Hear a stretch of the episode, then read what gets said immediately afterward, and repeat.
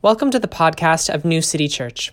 We hope this podcast inspires you on your journey of inward and outward transformation. Please join us on Sundays. You can find more information on our website, grownewcity.church. God bless you. Hello, hello, hello. Welcome to another day at New City. I am so excited to be here, and I'm so excited to be with all of you. And I hope you're excited to be here too. So, without further ado, I've been watching a lot of Netflix lately, and my new favorite in this reality season is a show called Queer Eye. These five gay men, each specializing in a different area, go make over the lives of various people. Wait, can you hear me with this mask? Okay. Yeah, better. Um, they go and, um, each specializing in different areas, they go and make over the lives of various people, often straight men, and addressing everything from skincare routine to redefining family dynamics. Queer Eye saves people from themselves as well as outside factors that impede their progress to becoming a better person. The people made over generally have major problems they want to solve in their lives, but need extra help to accomplish. The Fab Five, as the queer makeovers are called, are meant to establish justice via guiding people to healthy communication skills and delivering light and truth to the fashion consciousless. the verses today may not help your fashion sense, but they may provide clarity on what deliverance you may need in your life. So I don't have slides, but bear with me. The new international, new international version uses the term vindicate instead of establish justice, as the Common English Bible does. the chapter starts with vindicate me. I do want to make clear that it's morning. I do want to make clear that vindicate and vindictive are not the same word. Vindicate means to be delivered, and vindictive means to seek revenge. Two very different words, but how often do they go hand in hand? I know for me, there have been plenty of times when I've been praying for God to deliver me, while all the while plotting for my enemy's revenge. When we ask for deliverance, we shouldn't be trying to plot for revenge at the same time. Vindictiveness does not mean vindicate, deliverance does not equal deceit. Jesus knew what he was doing when he added the lines Lead us not into temptation, but deliver us from evil, because he knew that waiting for deliverance from evil can cause us to act in ways that are, aren't always the most godly.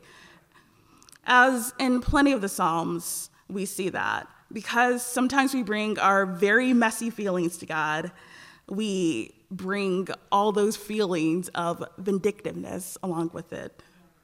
Sometimes when you're hurt, so beaten down. Revenge feels necessary, it feels right. But I pray that you won't be led into that kind of temptation. Because when we're able to look past our hurt, we can see that we belong to a God that dwells in us and with us. As people who have faced injustice, how can we keep those feelings from overwhelming us? How can we pray in ways that acknowledge our suffering while also trusting in God to vindicate, to deliver us, to establish justice? My favorite part of Psalms 43 is verse 5. The New International Version reads Why, my soul, are you downcast? Why so disturbed within me? Put your hope in God, for I will yet praise him, my Savior and my God.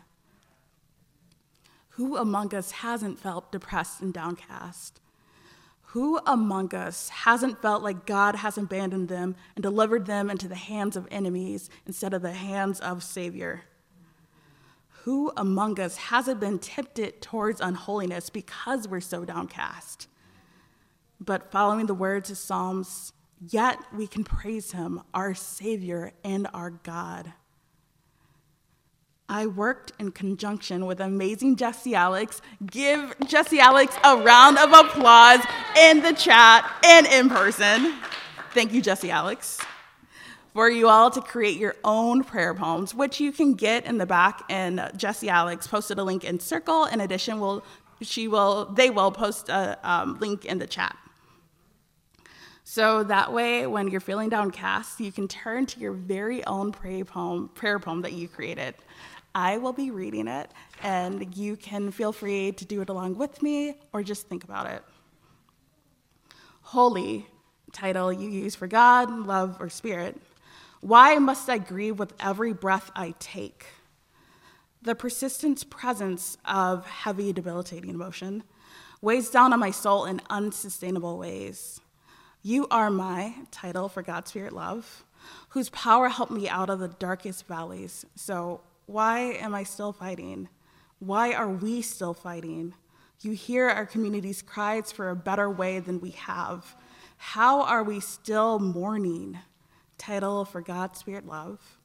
As the days of fighting against an oppression that's hitting your heart grow longer and longer, and ceasefires grow further and shorter in between, the urge to rate something you struggle with in the name of righteousness, heavy, debilitating emotion, grows even stronger, even when it hurts to do so. It is perfectly human to hurt, but to stay rooted for ourselves and our neighbors, help our hurt make way for healing. So now I ask you, oh, my title for God's Spirit Love, lead us away from something you struggle with and lead me toward life giving practices so I can express my righteous, heavy, debilitating emotion in ways that honor you and your liberating ways. Let me draw strength from your favorite characteristic of God's Spirit love instead of heavy, debilitating emotion in order to give you thanks. Because you feel with us, you are also tired but you have the strength to push us forward to a world that mirrors your joyful and just kingdom. Thank you for your gentle nudge to definite better. Amen. Another hand clap for Jesse Alex, that was amazing. I'll give you a minute or so or the time that you need to complete this, to think about this, to reflect on it. Normally we would have music, but pretend there's music in your head. Oh, hand clap for Joe!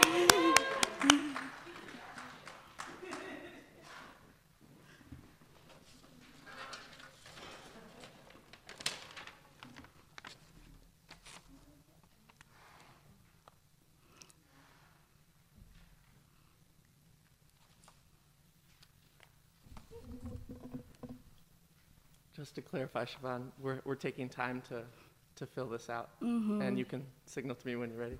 I will. Okay. Thank you. Thanks.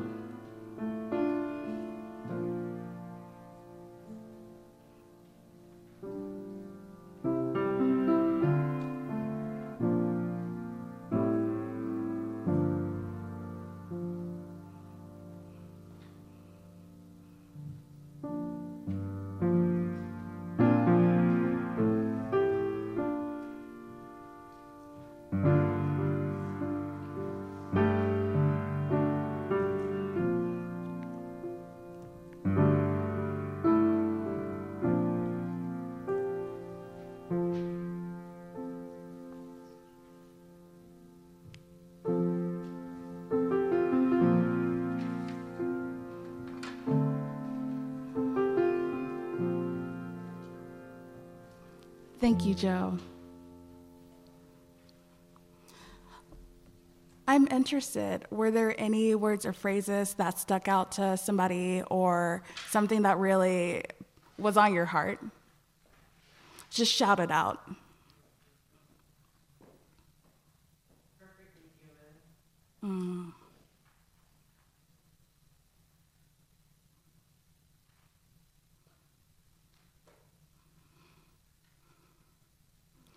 So there are extras in the back. I highly, highly, highly encourage you to take a copy for yourself, take a copy for your friend, and you and really